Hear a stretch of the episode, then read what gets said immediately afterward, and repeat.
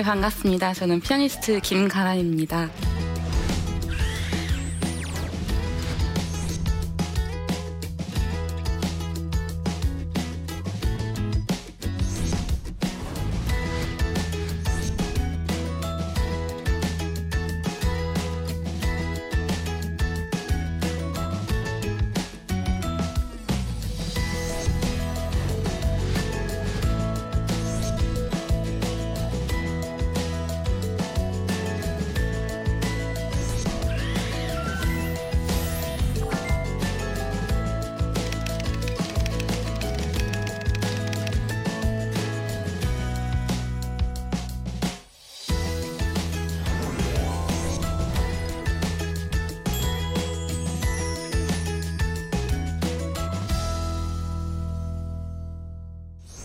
여러분 혹시 피아니스트라고 하시면 어떤 걸 많이 떠올리시나요?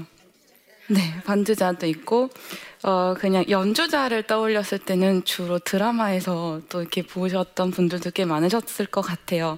그러니까 뭔가 피아니스트라는 직업이 어, 좀 뭔가 먼 곳에 떨어져 있는 느낌이고 아니면 뭔가 굉장히 특별한 삶인 것 같고 좀 이렇게 많이들 보시더라고요. 어, 저는 이 직업 선택을 할 때 처음에 어, 저희 어머니가 저에게 질문을 하나 하셨었어요. 그때 초등학교 3학년 때였던 것 같아요. 어, 당시 피아노 치는 걸 너무 좋아했고 피아노 학원을 다 한참 그때는 이제 많이 보내던 데잖아요. 네, 근데 피아노를 이렇게 학원을 가는 게 지루하지가 않았었어요. 네, 근데 어머니가 그때 어, 너 피아노 학원을 이제는 좀 그만두고 공부를 좀 해야 되지 않겠니 했는데 갑자기 그만둔다는 사실을 생각만 해도 너무 우울한 거예요. 그래서 엄마 나는 이거 그만두고 싶지 않은데 했더니 그럼 계속 피아노를 치고 싶다는 거야? 그래서 음 그랬더니 어 그럼 피아니스트가 되고 싶은 거야? 그랬더니 피아노 계속 치려면 피아니스트가 되는 거야? 그랬더니 그렇대요. 네 그래서 어 그러면 좋은 피아노도 피아노 피아노도 필요하고 하는데 어떡할래? 그래서 어 근데 난 피아노 그만두고 싶지 않아 일단 그게 너무 확고했어요. 근데 그러고 나서 그 한 일주일 정도 지났다가 어머니가 계약서를 하나 들고 오신 거예요. 근데 그 계약서가 정말 10살 인생 최대 위기. 어머니와 저 사이 계약서였어요. 야, 너가 이제 피아노를 전공을 하려면 이런 이런 조건과 이런 약속을 지켜야 해. 그 항목 중에 예를 들면 한 시, 뭐 하루에 몇 시간 연습이 돼야 되며 그 초등학교 때 주말 되면 친구들 항상 놀고 여기저기 생일 파티 가 나러 바쁘잖아요. 네, 근데 그거 다 포기. 그래서 이래도 할 거야? 라고 이제 약간 하셨었던 것 같아요. 네, 그래서 그래도 해야겠더라고요. 네, 그 대신 어머니가 그 너가 원하는 거 얘기해봐 여기 있어. 그래가지고 일단 아버지가 좀 반대를 하셨었는데 지금은 너무 좋아라 하시지만요. 그래서 아버지의 관심을 원해요. 뭐 이제 이런 것들을 써서 어머니와 도장을 딱딱 찍어서 제 인생 첫 번째 계약서를 그렇게 쓰게 됐어요. 네, 근데 전 여기서 음, 이제 오늘 본론은 제 소중한 당신의 꿈을 위하여인데요.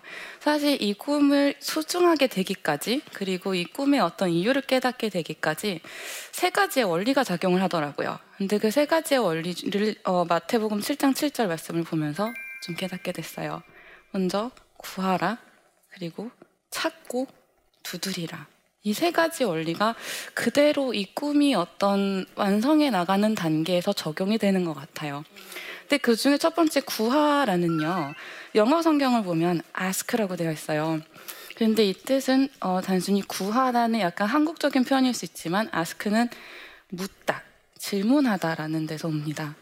그래서 사실은 어떻게 보면 저도 피아노 계속 칠 거야? 이 단어 하나로, 이 질문 하나로 뭔가 제 삶이 송두리째 바뀌어버렸었던 것 같아요. 네, 그리고 사실은 지금도 여러 가지 프로젝트를 진행하기 전에 끊임없이 묻게 되는 것 같아요. 이제는 좀 컸고 신앙도 있으니까 하나님 이거 하는 거 맞을까요? 아니면 혹은 저도 조금은 때로는 반대로 어, 제가 질문을 던져줄 때도 있더라고요. 근데 그 역할은 굉장히 이제 중요한 것 같아요.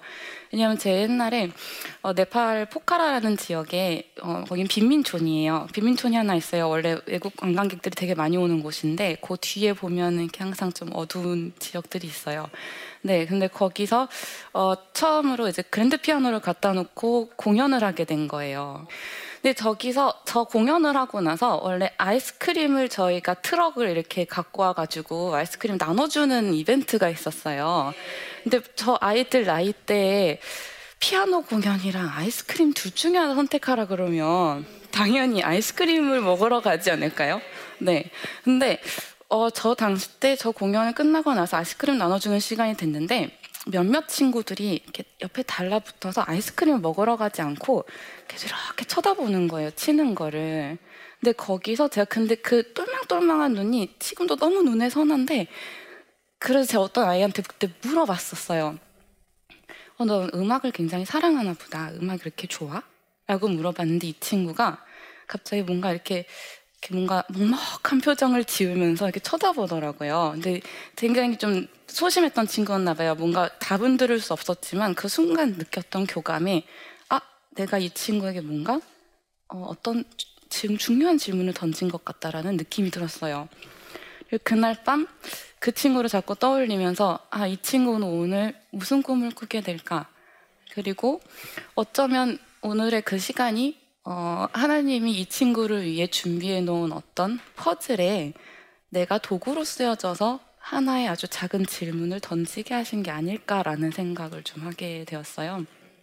네.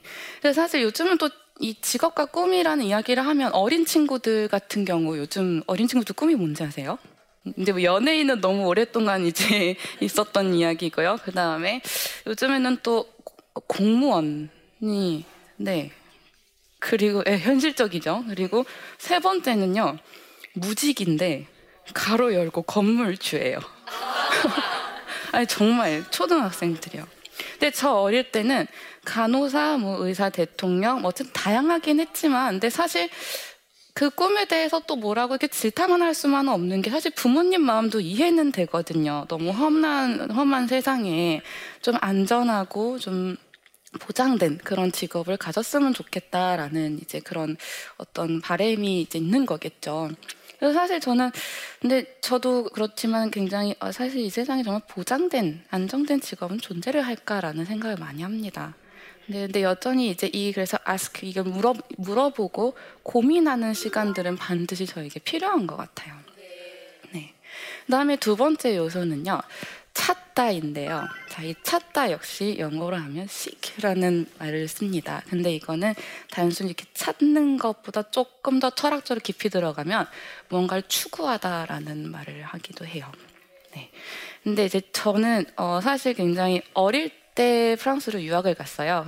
근데 그때 유일하게 이제 제 마음속에 어, 목표가 딱 하나 있었다면 그 학교에 있는, 그 나라에 있는 파리 국립고등음악원이라는 교육기관을 들어가는 거였어요. 학교를 들어가서 이제 교수님하고 상담을 하는데 근데 너 나이가 16이네? 너 학교는 다니니? 고등학교는 다니니? 그래서 아, 뭔 말씀을 난 고등학교 다니기 싫어서 여기 왔는데 이랬거든요. 그랬더니 선생님이 아, 막 이런 표정을 지으시더니 이제 어 저희 이제 과 이제 학장실에 데려간 거예요. 그랬더니 얘가 공부를 하기 싫어서 여기 왔대. 어떡하지? 그랬더니 어, 저를 탁 앉혀다 놓고 가람 믿잖아. 근데 너가 지금 만약 고등학교를 안 다니고 그냥 열심히 피아노 연습만 하면 그래 넌 굉장히 짧은 시간 안에 국제 콩쿠르를 할 수도 있을 거고 너가 정말 피아노만 치면 어떤 스타가 될지도 모르겠어. 근데 너는 스타가 되고 싶어? 아티스트가 되고 싶어? 라고 물어보는 거예요. 네, 예술가의 길은 굉장히 길어. 그냥 너가 지금 눈앞에 보이는 이게 아니라 너가 만약 요즘 100세 시대에 정말 100살까지도 너는 음악을 해야 되는 사람인데 과연 너가 지금부터 너가 지금 좋은 인격체가 되기에 필요한 모든 학문들과 사회성 이 모든 걸 포기하고 너가 과연 80까지 멋진 아티스트로 살 수 있을 거라고 생각한다면 다시 생각해 봐야 돼. 라고 하시면서 고등학교와 음대 2년을 같이 다닐 수 있는 시스템을 따로 마련을 해주셨어요. 그리고 이제 그 학교를 드디어 입학을 해서 이제 신입생 오리엔테이션 자리에서 저는 또 한 번의 충격을 먹었었던 게 그때 그 학장님이 앞에서 연설하시면서 자 우리 학교 오신 것을 환영합니다. 근데 여러분 당신들이 공부를 시작하기 전에 하나 알아야 될 게 있어요. 당신들 한 사람을 키워내는데 1년에 국민 세금이 2만 유로가 들어갑니다.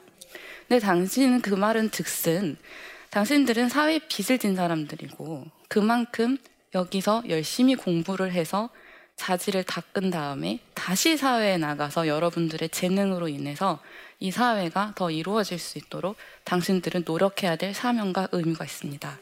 라고 말씀을 하셨었어요. 매년 하시는 말씀일 거예요. 근데, 근데 어린 마음에도 그게 어, 뭔가 나는 한 달 동안 죽어라 해서 들어왔는데 어, 뭔가 되게 길이 멀다라는 생각과 동시에 근데 뭔가 마음속에서 오히려 되게 새로운 설레는 마음들이 좀 솟구쳤었던 기억이 있어요. 근데 이렇듯이 프랑스는 일단 그 교육과 사회 제도의 여러 가지 시스템적인 부분에서 반드시 노블레스 오블리주를 실천을 하는 거를 자부심으로 가지고 있는 나라기도 하고요. 그리고 단순히 그냥 눈앞에 있는 성공 이런 것보다도 한 학생의 혹은 한 인격체의 어떤 그 긴 텀으로 이 호흡을 보고 이들을 뭔가 이렇게 케어해가는 그런 이제 어, 선배들의 모습 이런 것들이 저에게는 굉장히 신선하게 다가왔고 그것이 아 내가 비록 꿈이 있지만 내가 무엇을 쫓아야 되는가에 대한 좀 그런 고민을 해볼 수 있는 좀 시간이 되었었던 것 같아요. 예를 들어서 지금도 해외 페스티벌이나 어디 이제 공연을 가게 돼서 이제 일주일 동안 어딜 머물게 되면요. 이제 각 나라의 이제 뭐 여러 악기를 다루시는 이제 대가 선생님들하고 같이 지내는 굉장히 럭키한 경우들이 있어요. 이분들이 조식을 먹고 아침 9시부터 10시까지 하시는 일이 있어요. 정말 각 층별로 악기 소리가 다 들리는데 다 똑같이 도, 레, 이, 이것만 하, 정말 어, 한 시간을 하시는데, 근데 저는 이제 피아노를 다루니까 악기를 갖고 있을 수가 없잖아요. 그러니까 피아노가 있는 곳으로 어딘가 동떨어진 곳으로 가야 되는데, 가끔 조식 먹고 호텔에서는 한 시간만 쉬다 가야지 이러고선 있으면 귀가 막 괴로운 거예요. 근데 그런 분들이 지금 정말 현존하는 정말 대가들, 뭐 첼리스트, 바이올리니스트 이런 분들이 끊임없이 아침마다 매일매일 하시는 일이기도 합니다. 네, 그러면서 이분들이 항상 추구하시는 거는요. 이런 긴 호흡으로 가는 어떤 비결에 대해서 여쭤봤을 때 딱 한 말씀 하셨어요. 겸손함을 하나. 근데 어떻게 보면 그 매일 아침마다 도레미파솔라시도를 하는 것도 아, 내가 여전히 못하는 것 같으니까 하시나, 막 이런 생각까지도 들면서, 아, 참 정말 대단하다. 그래서 그때 제가 어릴 때 고등학교 그만두고 음악만 하겠었다는 그 이야기를 했을 때 저에게 해주셨던 각장님의 말씀이 이제서야 점점 더 이해가 되는 것 같아요. 네, 점점 더 나이가 들면서 아 그래 정말 아티스트가 된다는 거는 내가 무엇을 추구하냐에 따라 다르구나 생각하게 됩니다. 그리고 또 역대적으로 작곡가들 중에는 또 베토벤과 바흐가 또 굉장히 신앙심이 또 깊었던 작곡가로 유명한데요.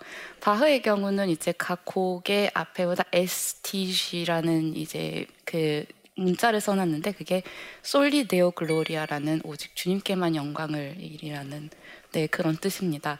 왜냐하면 바흐는 그 평생을 이제 바깥에서 생활하지 않고 음악 생활이 늘 교회에서만 있었어요. 네, 그래서 음악의 아버지이기도 하죠. 그래서 그러고 나서 베토벤의 경우는 저희들 찬송가 중에 너무 잘 아는 기뻐하며 경배하세. 네, 이게 베토벤 곡인데 이게 베토벤이 총 9개의 교향곡을 썼어요. 근데 그 중에 제일 마지막 교향곡은 정말 어 너무나도 유명하죠. 합창 교향곡인데 그 사악장에 나오는 멜로디이기도 합니다. 근데 사실 이렇게 베토벤 하면 악성 베토벤을 떠올리잖아요. 귀가 네 귀병을 앓았던. 근데 대부분 그 귀병이 아 노년쯤 앓았다고 생각을 하시는데 이 사람이 거의 30대 중반인 네, 그 피아노 소나타 비창이 8번이거든요. 피아노 소나타 8번인데 그걸 쓸 때쯤부터 이미 귀병을 앓아서 20년 넘게 고통을 받다가 정말 모든 청각이 다 사라졌을 때 이 기뻐하며 경배하세 이 찬양이 들어간 합창을 쓴 거예요. 근데 이들의 에너지가 만약에 개인의 부와 명예를 쫓았다면 혹은 제가 그걸 만났던 그 대가들이 정말 나의 개인적인 부와 명예만 쫓았다면 과연 어떤 그 후세대에 뭔가 귀감이 되거나 아니면 뭔가 그런 위대한 유산을 남길 수 있었을까라고 생각을 해봅니다. 그래서 정말 꿈을 가졌을 때 그리고 그거를 내가 그 방향을 어디로 가져갈 것인가 내가 무엇을 추구할 것인가에 대해서는 반드시 필요한 고민인 것 같아요. 네. 그다음에 세 번째는요. 두드리다예요.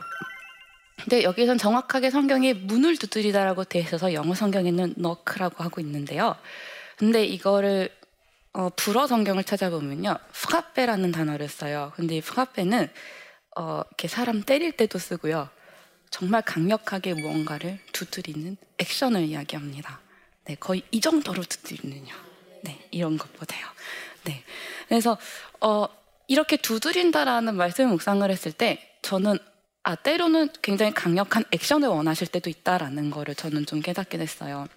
그래서 제가 어, 앞으로도 뭐 해야 될 일도 참 많고 지금까지 온 삶도 길지는 않지만 제가 겪었던 굉장히 extreme하고 강한 액션이 요구됐었던 때는 어, 히말라야를 갔을 때였어요. 네, 제가 한 2016년이었던 것 같은데 그때 한 프로젝트를 이제 어, 제안을 받았어요. 근데 그게 어, 목표는 네팔 지진 난민을 위한 네, 도전, 챌린지였어요.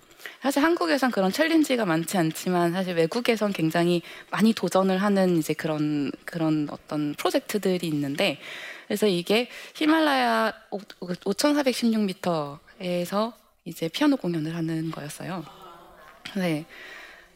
그래서 약 2주간 걸어 올라가서요. 그리고 이제 그 꼭대기가 있으면 근데 저 고개가요. 사람이 이제 그 사, 이렇게 어문길 대장님 같은 분들을 이렇게 찍어서 8천까지 가시고요.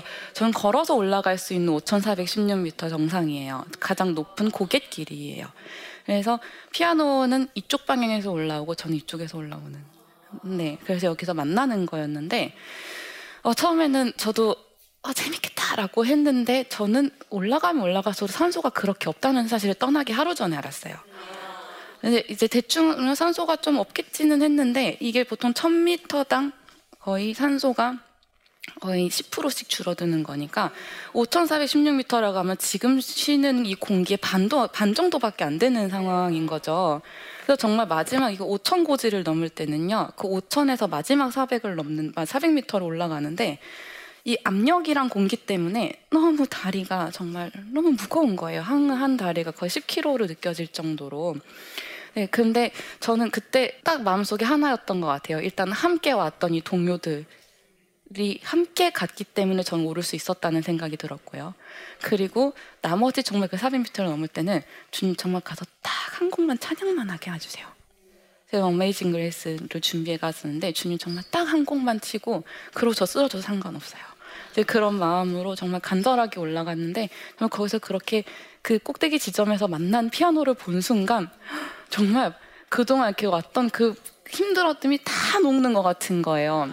그래서 거기서 그날 밤 하루 자고 그 다음 날부터 이제 열심히 이제 피아노를 또 치기 시작을 했는데 근데 저는 그때 되게, 되게 걱정을 했었던 게 그 어쿠스틱이 5천만 넘어가도 이렇게 대화 소리가 좀 먹먹하게 들릴 정도 소리가 잘 안 들려요.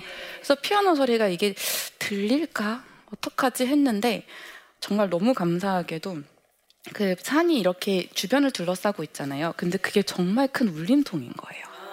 그래서 뭐 예술의 전당이나 뭐 해외 좋은 홀들 막 이런 데보다 정말 그 말로 표현할 수 없는 어쿠스틱이 이렇게 여전히 제 마음에 되게 생생하고 매번 무대를 설 때마다 조금 그때 그 어쿠스틱과 그때의 상황 그때 그 따스함 이런 것들을 많이 표현하려고 무대에서 항상 좀 또 스스로 많이 돌이켜 보기도 합니다.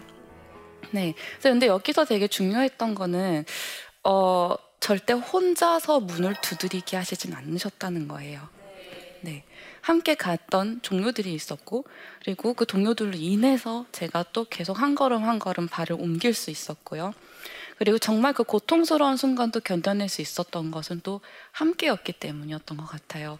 그래서 꿈을 어떤 이뤄가는 완성 단계에서 반드시 필요한 것은 내가 혼자가 아니라는 사실을 인지하는 것, 그리고 혹은 또 내가 다른 사람의 꿈에 함께 동참해 주는 것. 네.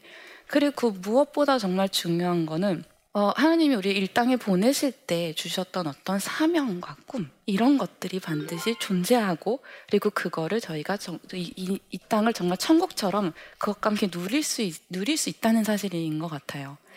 어, 마지막으로 이걸 정리하면서 하나를 또 말씀드리면요. 어, 그렇게 수두룩한 질문을 저에게 던지셨던 저희 어머니는 어릴 때 장래 희망이 현모양처였어요. 초등학교 6년 동안. 네. 근데 어느 날 그래서 근데 어머니 참 손재주가 많으신 분이었거든요. 그래서 이제 좀 저도 크기 시작하면서 참 아깝다라는 생각을 했는데 어, 한 50이 딱 지나시더니 취미로 하시던 서예가 프랑스에서 갑자기 한글 돌풍이 불기 시작한 거예요. 한글을 뭐 세계 문화유산으로 등재한다부터 해서 막 그러던 찰나에 이제 어머니가 한국문화원의 러브콜을 받고 프랑스에 있는 서해 강사로 일을 하시더니 한국 관광공사랑 일을 하시더니 뭐 서해 홍보대사처럼 막 이렇게 활동을 하시고 네 그러다가 지금은 이제 유럽의 서해라고 불리는 라틴 캘리그라피를 또 배우셔서 또 그걸 또 열심히 연구하시고 계세요. 근데 저희는 저희 어머니 보면서 아 그래 꿈이라는 건 반드시 거창하지 않아도 될 수도 있어. 그리고 그 꿈은 어, 나의 시간표가 아닌 하나님의 시간표 안에서 하나님이 언제 어디서 쓰실지 모른다는 거예요. 네. 그래서 사실 저도 저의 경우는 또 일찍 하나님이 또 이렇게 주장하셔서 이 길을 걷게 하신 이유가 있겠지만 여기 계신 여러분들도 마음에 아주 작은 시간만이라도 있다면 어느 순간 하나님의 완벽한 그때에 여러분들의 꿈이 하나님이 정말 들어쓰시는 그런 놀라운 일들이 있을 거라고 생각합니다. 네, 소중한 당신의 꿈을 위하여 저는 오늘도 응원합니다.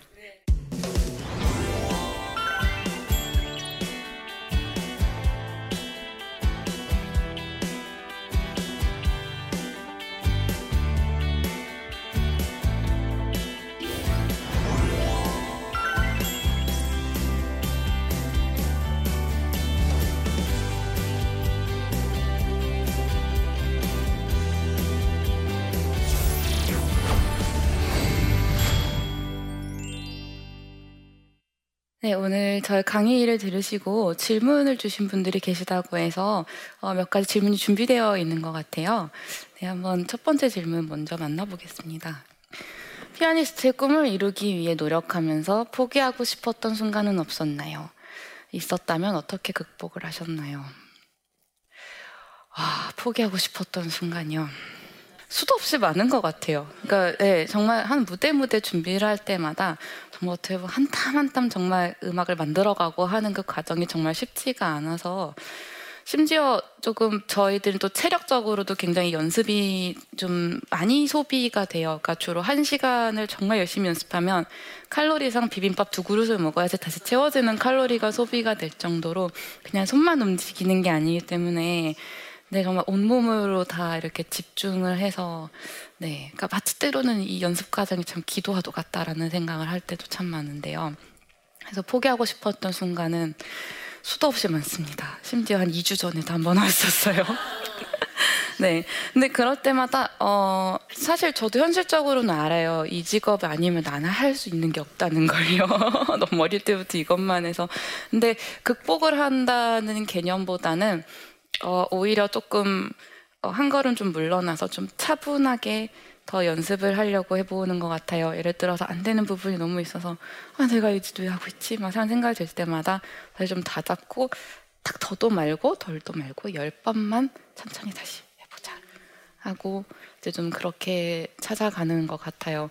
앞으로도 모르겠어요. 정말 어느 순간 포기하고 싶을 수도 있을 것 같은데, 근데 그 음악을 만들어내는 것과 무대에서 이 에너지를 나누는 기쁨이 사실 되게 많이 커서, 네, 그 순간을 또 계속 떠올리면서 극복해 나가지 않을까라는 생각을 해봅니다.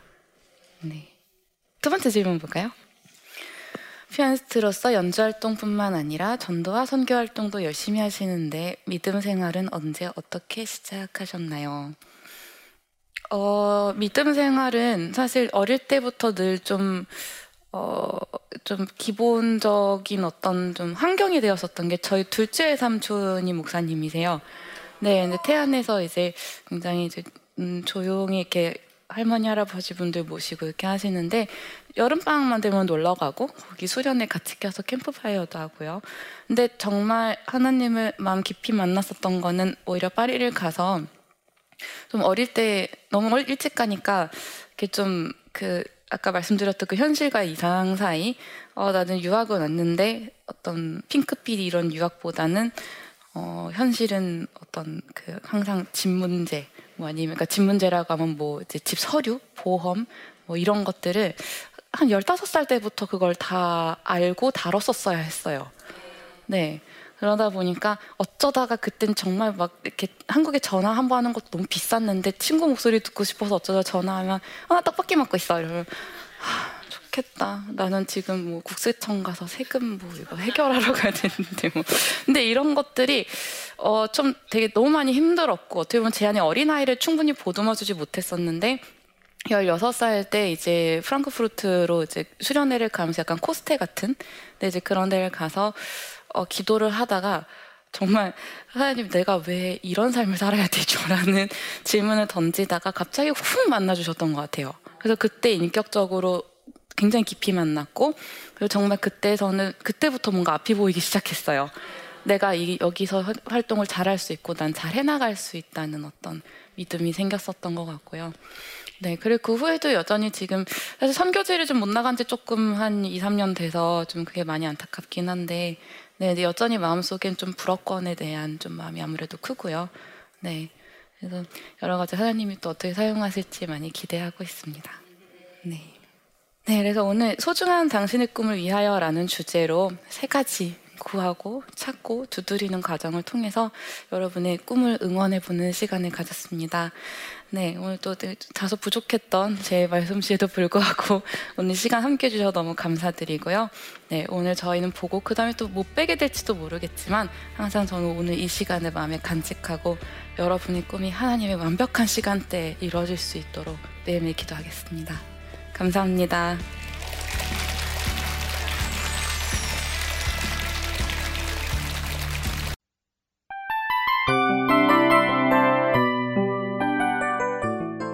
이 프로그램은 청취자 여러분의 소중한 후원으로 제작됩니다.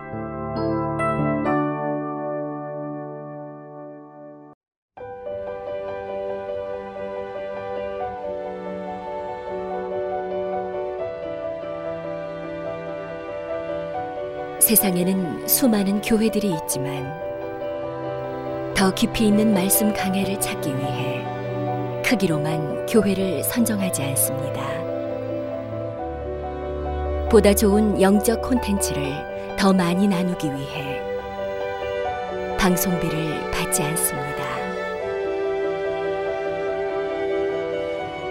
1년 365일 복음만 전하고 싶어서 우리는 광고를 하지 않습니다.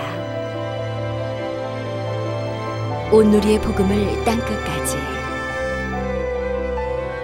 CGN TV와 함께 땅끝 성교사가 되주세요